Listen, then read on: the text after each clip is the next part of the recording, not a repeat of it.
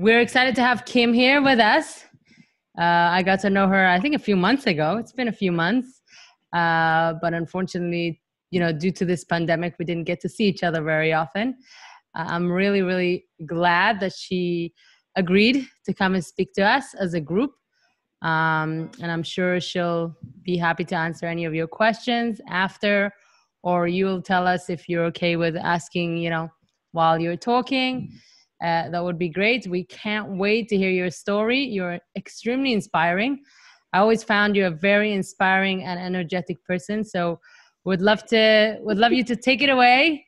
You know, the stage is yours, and we can't wait to hear. Okay. Um, so first of all, Shira, I also see you as a very inspiring and energetic person. So that means a lot coming from you. Thank you. Um, Thank you. Also, Mazel Tov to Sari and Shlomo. I'm so excited yeah, to see that they're getting married soon. it's the best news ever. Yeah. Okay, so um, thank you so much for having me. Uh, I just want to start by saying I don't think I know anything more than you guys do. I think you guys have just as much to teach me as I have to teach you. And God willing, one day I'll be listening to you guys speak as well. Um, so back to the beginning of how I started to become religious. Um, I grew up going to Hebrew school, like most, or at least some Jewish children. Um, I didn't really know what Shabbat was. I would go to synagogue on Saturdays. We would drive there. Uh, my father is not Jewish at all, um, but he's very supportive of my Jewish growth. And um, part of the re- like neither of my parents are very religious, and so in that they were both like, okay, whatever you want to do, go for it. Um, and I think also my father, he's just a very respectful person. And so he was willing to back down and say, if you want to send her to Hebrew school, go ahead. I'm not going to fight you on this. And I actually just learned this recently because I went home and I was speaking to my parents. And it's so fascinating because if he hadn't been that way, then I wouldn't be who I am today. If he hadn't, if he had been like, oh no, she has to go to church or nothing at all, um, it just really uh, has a huge impact on me. So um, after my bat mitzvah, uh, I wasn't so involved Jewishly. I did help out as a teacher's assistant with like art projects and stuff at the synagogue that I went to. But as far as I would say Jewish growth, I wasn't, it was not anywhere close to where it is now. Um, so what got me sort of back into the pond was after college, uh, I decided I wanted to go somewhere, and I was well aware of the fact that a lot of kids go on birthright. Um, I hope all of you have gone. It's a really wonderful opportunity. Uh, it's it was super fun for me, and I think it gave me a love of Israel, and it helped me to not see Israel in a bad light because I think that unfortunately a lot of people see it as this war torn, aggressive, angry country, and it's nothing like that. It's like if you when you think of the land of milk and honey, a land of peace, a land of giving, that's how I see it. A land of delicious food, smiling faces, and um, all the positive things I could think of. Uh, so I went on birthright, and it didn't have an impact on me so much Jewishly, but just more, or religiously, but more culturally. So um, a few years after that, due to the fact that I had gone on birthright, I was receiving, you know, different emails from different organizations to sort of lure me into the Jewish world. uh, and one of these things was uh, I got an offer from a program called JU Max. I'm not sure if any of you are familiar with it, but basically the premise is that you learn online for I think about six or eight weeks. And then at the end of your learning, you get uh, a stipend or a reduced trip to go to Israel. So I think it only ended up being like $200. Um, the, tr- the class was taught by Tzvi Gluckin, and it was also Beatie Deutsch who's in that group. I got, I don't know if you guys have heard of her, but she is an amazing athlete. She is a Orthodox woman, and she was actually selected to be in the Olympics. And the only reason she didn't do it was one, because it was on Shabbat, or the, the race that she was going to do was on Shabbat. And then number two was because actually the whole thing got canceled because of the pandemic, which I think is really beautiful because some person could have looked at it and been like, oh, wow, she missed out on that opportunity. But she didn't really miss out on anything at all because God always has your back. um, so I ended up doing the JU Max program, and that led me to Israel 2.0, which is led by a rabbi in New Jersey named Rabbi Chaim Berg. And the idea of that trip is that it's basically um, birthright, but with a little bit more of an emphasis on Jewish learning and Jewish growth. And we had classes at the Aish building in Jerusalem, which is a really beautiful building. I highly recommend you guys go if you're ever in Israel, if you haven't already been. I was going to say, I did um, the Israel 2.0 trip. It's amazing. So you should. I'm so glad you did. Was it with uh, Rabbi Berg or somebody else? No, it was um, same organization, but different like group. Yeah. Um, yeah, if you guys have questions, please chime in anytime you want, or you can wait till the end, whatever you're more comfortable with. All these um, uh, organizations, just throwing in that all these organizations are under the same umbrella as us. So we, we know Tzvi, Rabbi Tzvi Gluckin and Rabbi Berg. They're all under Olami. They're all under Olami, and we all work together, which is a beautiful thing. So that is beautiful. I'm so glad to know that you guys know them. Of course. Um, so um, one of the guest speakers we had on this trip was um, Tamir Goodman, who's known as the Jewish Jordan.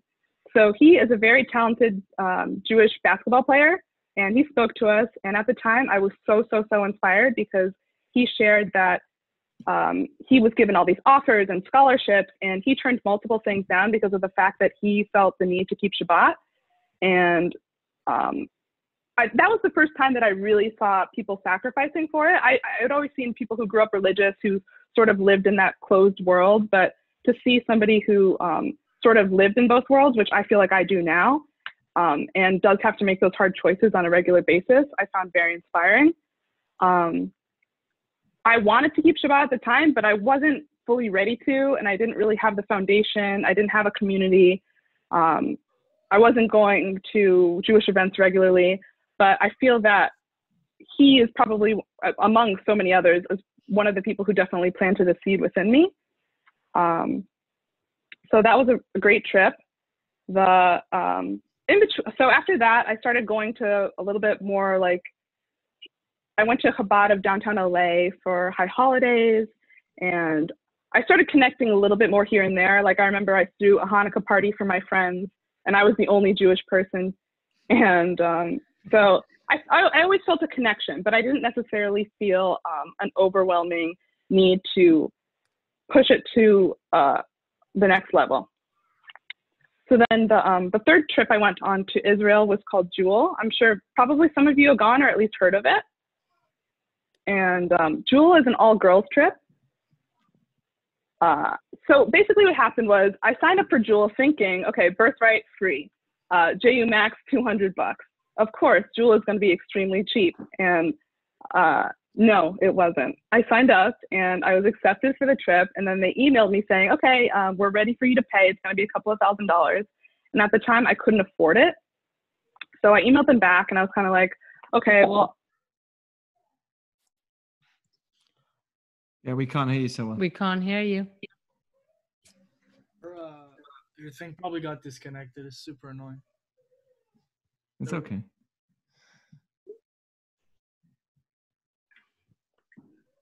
Can you hear me now? Yeah. yeah. Okay. Wonderful. Um, so I said, although I would really love to go, um, I can't really afford the trip. So pass on me, figure out something else. And they came back to me and they said, oh, we see that you're in Los Angeles. We want you to meet somebody who might be able to help you. So they put me in touch with um, Mr. Horowitz. Yeah.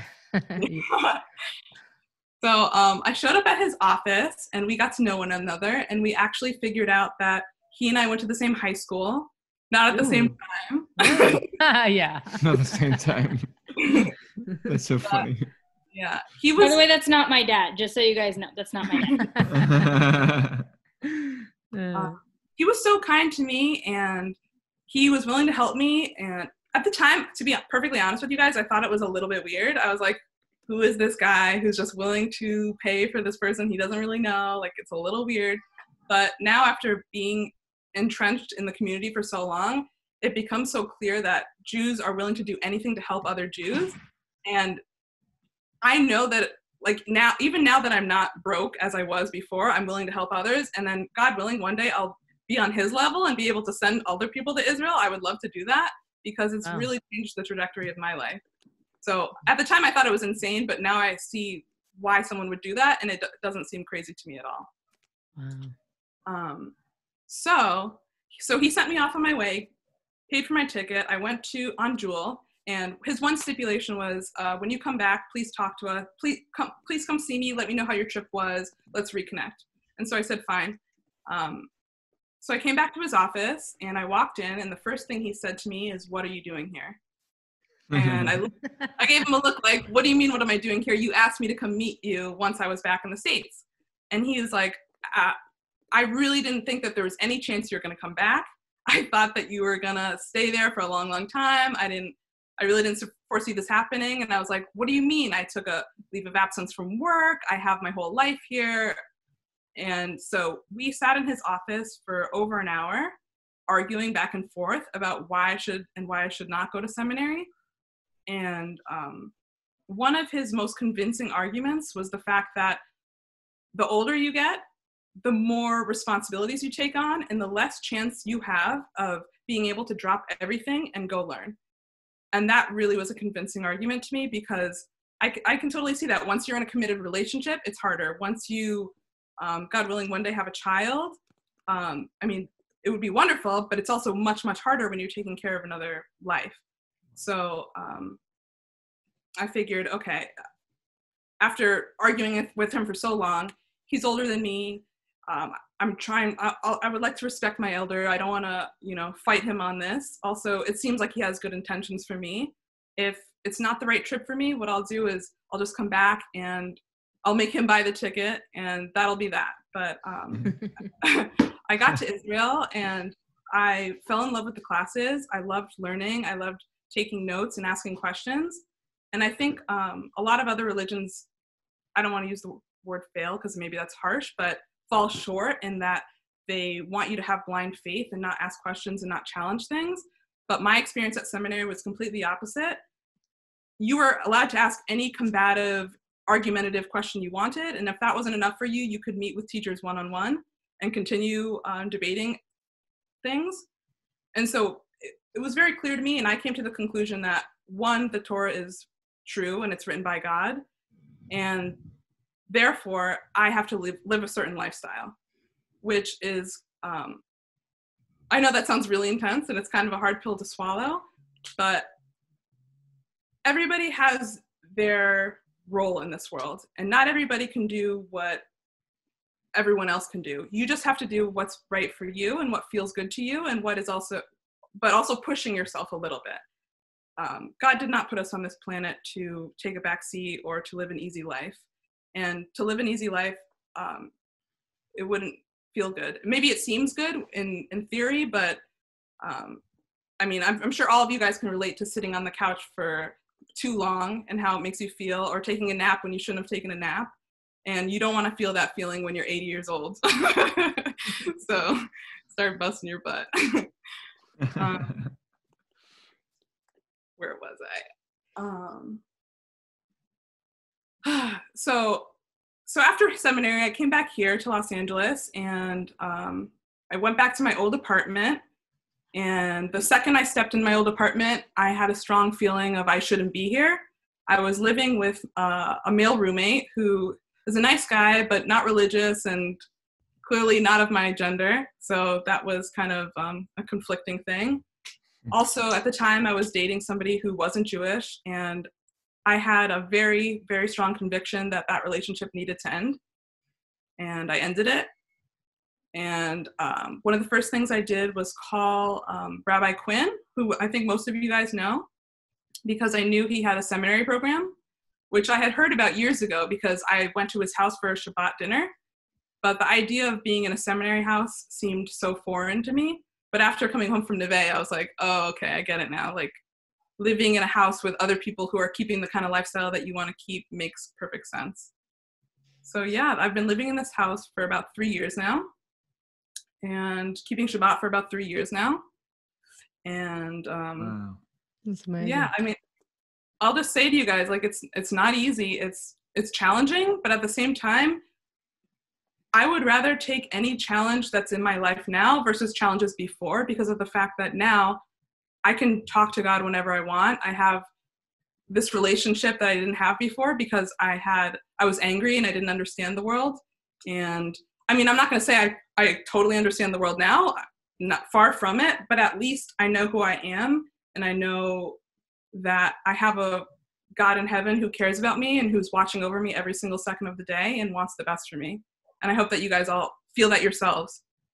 Um, so another reason why I wanted to talk to you guys today, besides my whole Jewish journey, is I mean, obviously you guys can see that I'm a black person. Um, that has been somewhat of a challenge in the Jewish community. Some people treat me totally normal. Some people um, are surprised to see me. Uh, that's fine also. I'm happy to be a surprise in your life. Um, but also, there's been times where people made me feel a little bit unwelcome or maybe said things that I felt like shouldn't have been said. And I mean, I'm sure you guys are very aware of everything that's going on in the world right now. And I think it's really our job as Jews to do tikkun olam, which I'm sure you know means fixing the world. Um, God didn't put anyone on this planet for us to hate or for us to mistreat or talk badly about. Um, I think, in fact, that people are so, so different because we need to find a way to learn from each other. We need to find a way to appreciate each other. Everyone on this planet is so unique, and I'm so grateful for that. Can you imagine if everyone in your life was just like you? How boring that would be. um, we as Jews have this special, um, this special role that everybody obviously everybody wants the world to be a better place but i think that there's more of an impetus on us particularly to make things right and to do things the right way and i think that's i mean my one of my theories of why we've suffered so much is that we can have the empathy to understand what what pain truly is. Can you imagine if we were god's chosen people and we never went through anything like as much as people resent us now they would resent us so much more. They would say like oh wow look at those those people who's, who've never had anything bad happen to them. Like far from it. Like i think we've been through countless um, ordeals. Uh, so yeah i mean i, I guess i just want to ask you guys like I, I, you don't need to go to protests. You don't need to post um, you know controversial things on Facebook. But what I think you do need to do is one, be kind and welcoming to other people, Jewish, not Jewish, black, white, whatever color they are. And also, if you see somebody doing something that's not right, whether it's making someone feel bad or being cold to somebody or saying something inappropriate at a Shabbat table, um, you should really call them out and not in a way to make them feel uncomfortable, but just to like, hey, was that really, that's, that's not what we want to be or that's not how we want to act like you know um, if as if you can do it in the most gentle way possible to sort of steer that kind of behavior away i think that would really make the jewish community and the, the world at large um, like more welcoming and healthier place. So yeah that's just what i came to talk to you guys about and if you have any questions i'm happy to answer. Yeah thank you so so much kim I would love to open it up right now for questions. I have some questions, but I would like to see, you know, what other people are thinking. Anyone would like to ask Kim anything?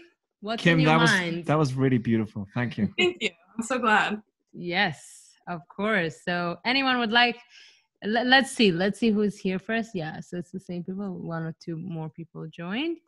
Um, I think Omri raised a hand. So let's go back. Omri, did you raise your hand?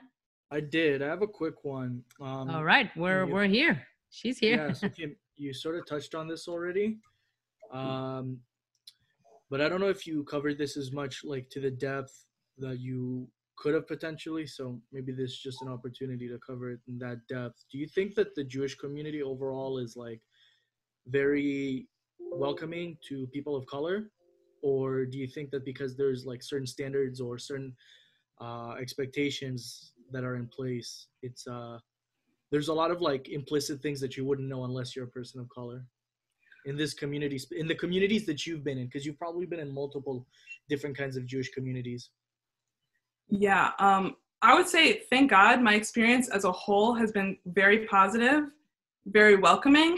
Um, I think in my case, the experiences that I have were, that were not so positive were more out of ignorance than somebody trying to intentionally do something wrong.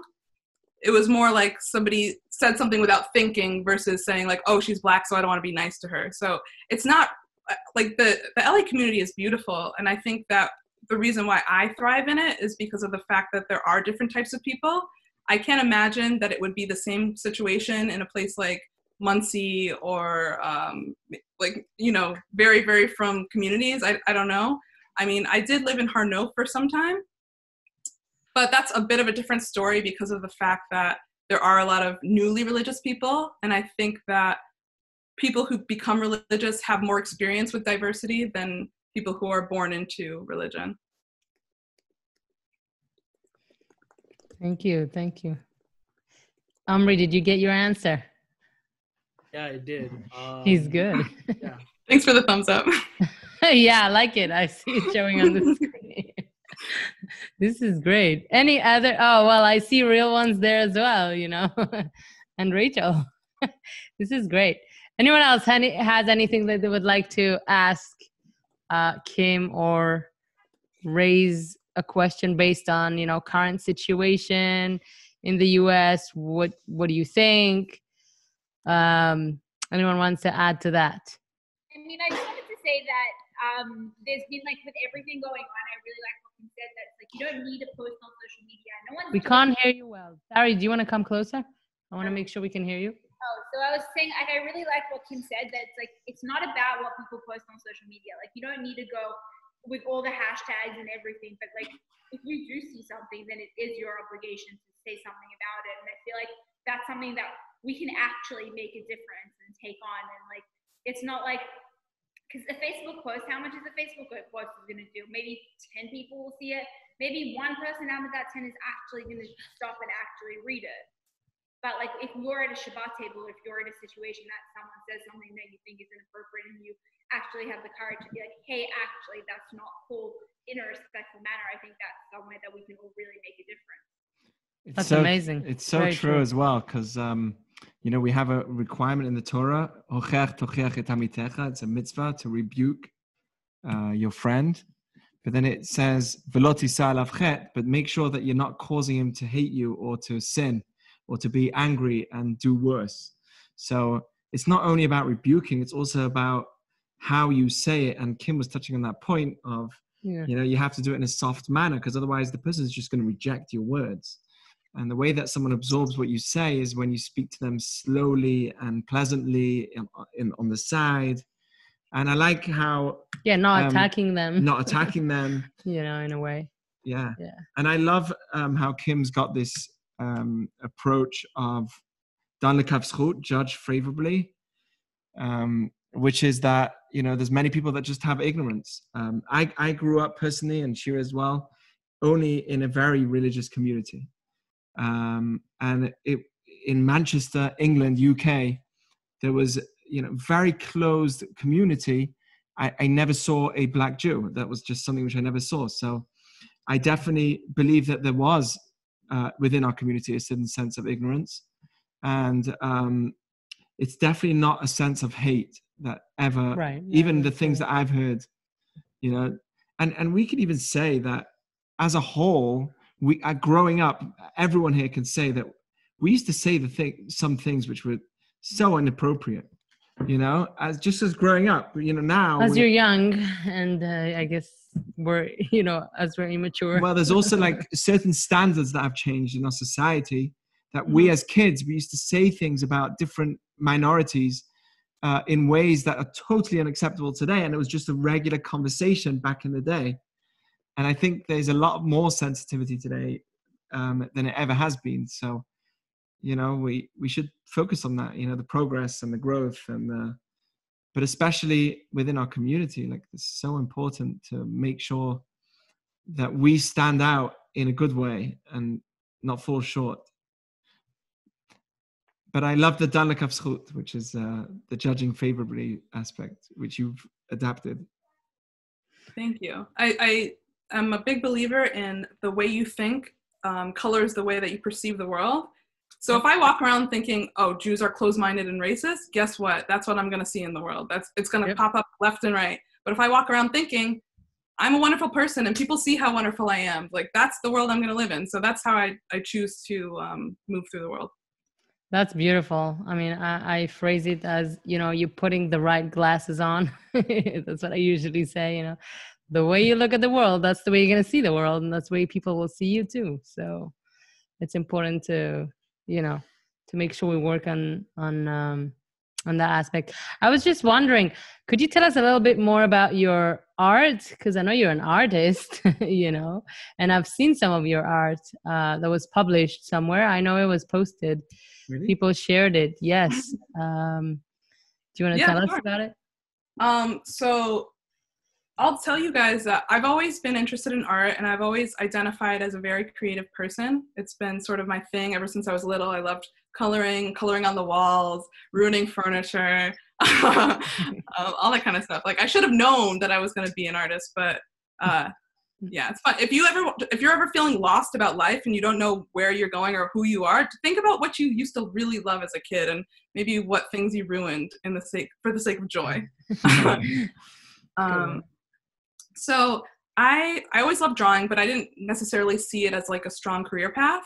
So when I got to college, I chose fashion design because it seemed like, okay, this is more commercial. People will actually hire me, um, like a more easy way to make money.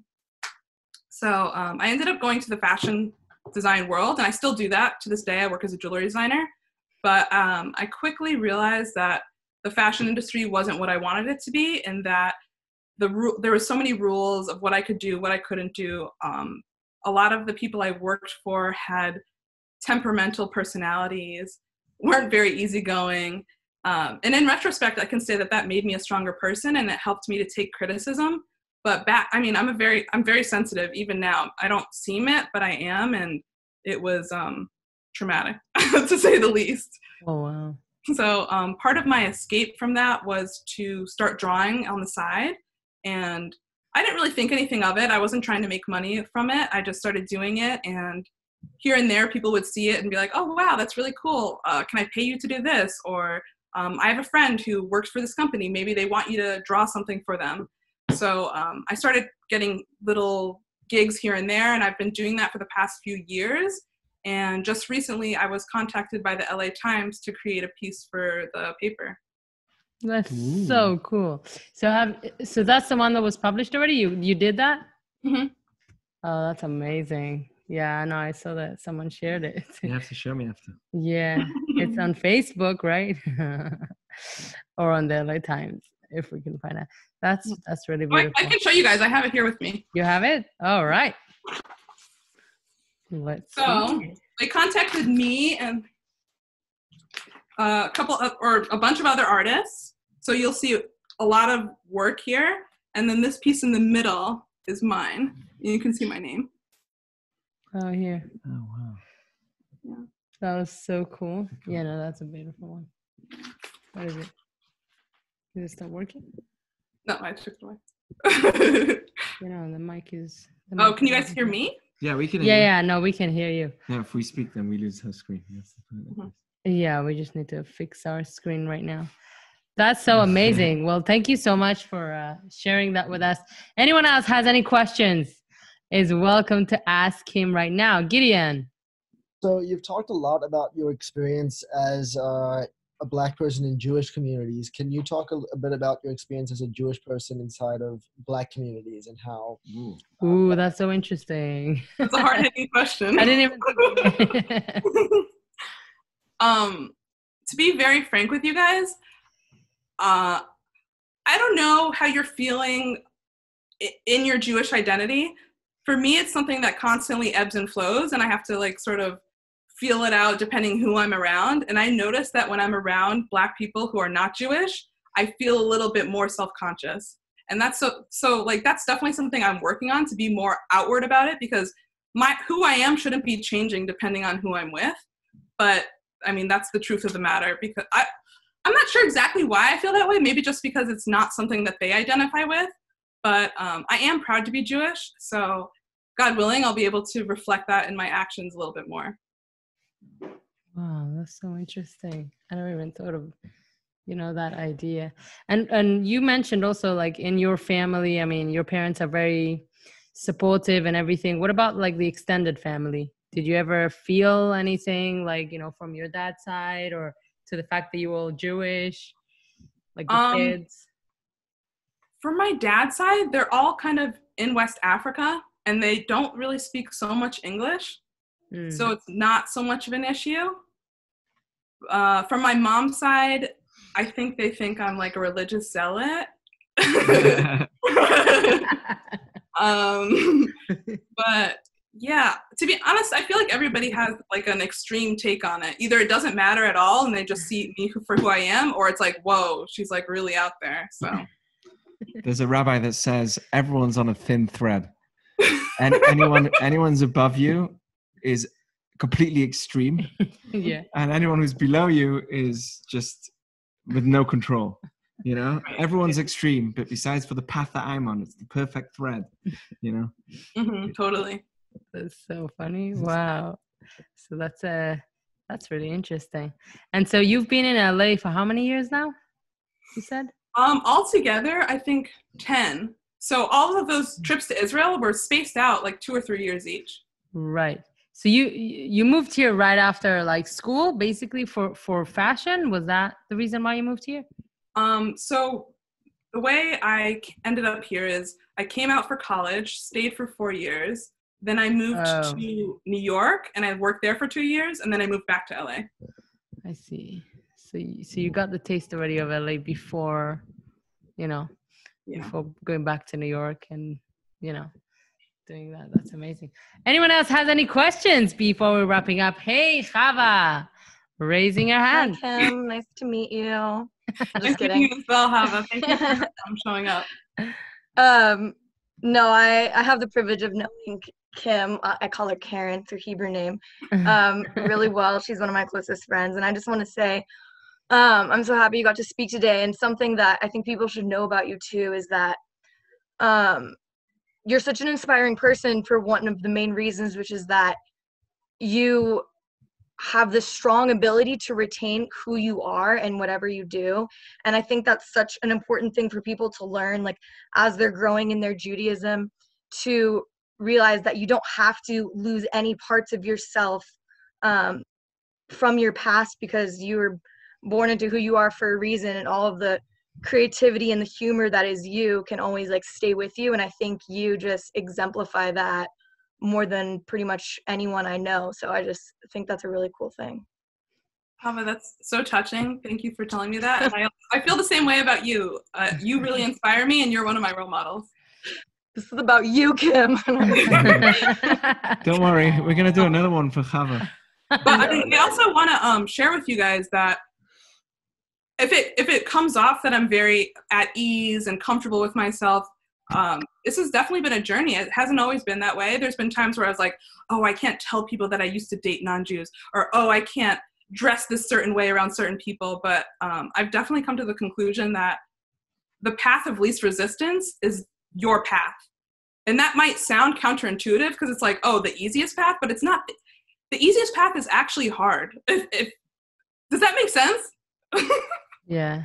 Basically, what I'm trying to say is, don't force yourself to be something you're not. Be exactly who you are, and life will be a good journey. Wow. Thank you. Thank you. I appreciate that. I think there's a lot to learn always, you know.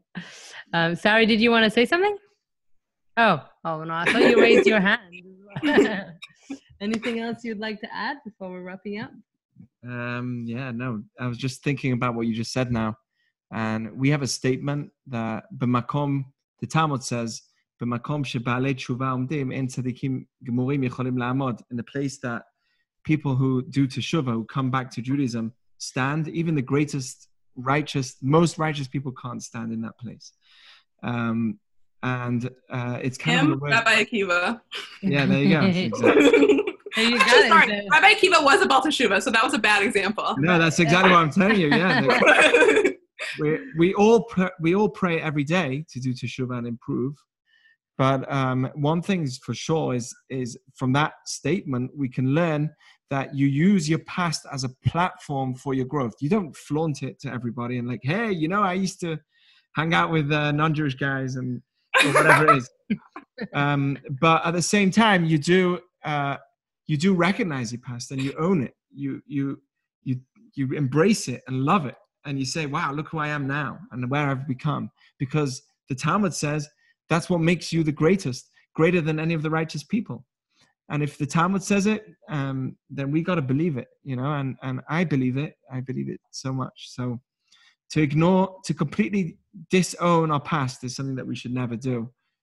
Um, but you know at the same time we have a state we we, we, we can't run around uh, reminding everybody hey i remember you when you used to hang out in vegas. And you know, we have that st- we have another rule in uh, judaism which says that Don't you can't we can't remember our early don't remind us of our early past of when we did the wrong things we don't want people to remind us of it but we own it we we know it and we're proud of it for ourselves and we're proud of our growth Right. So I don't want to hear about it. So you get to yourselves.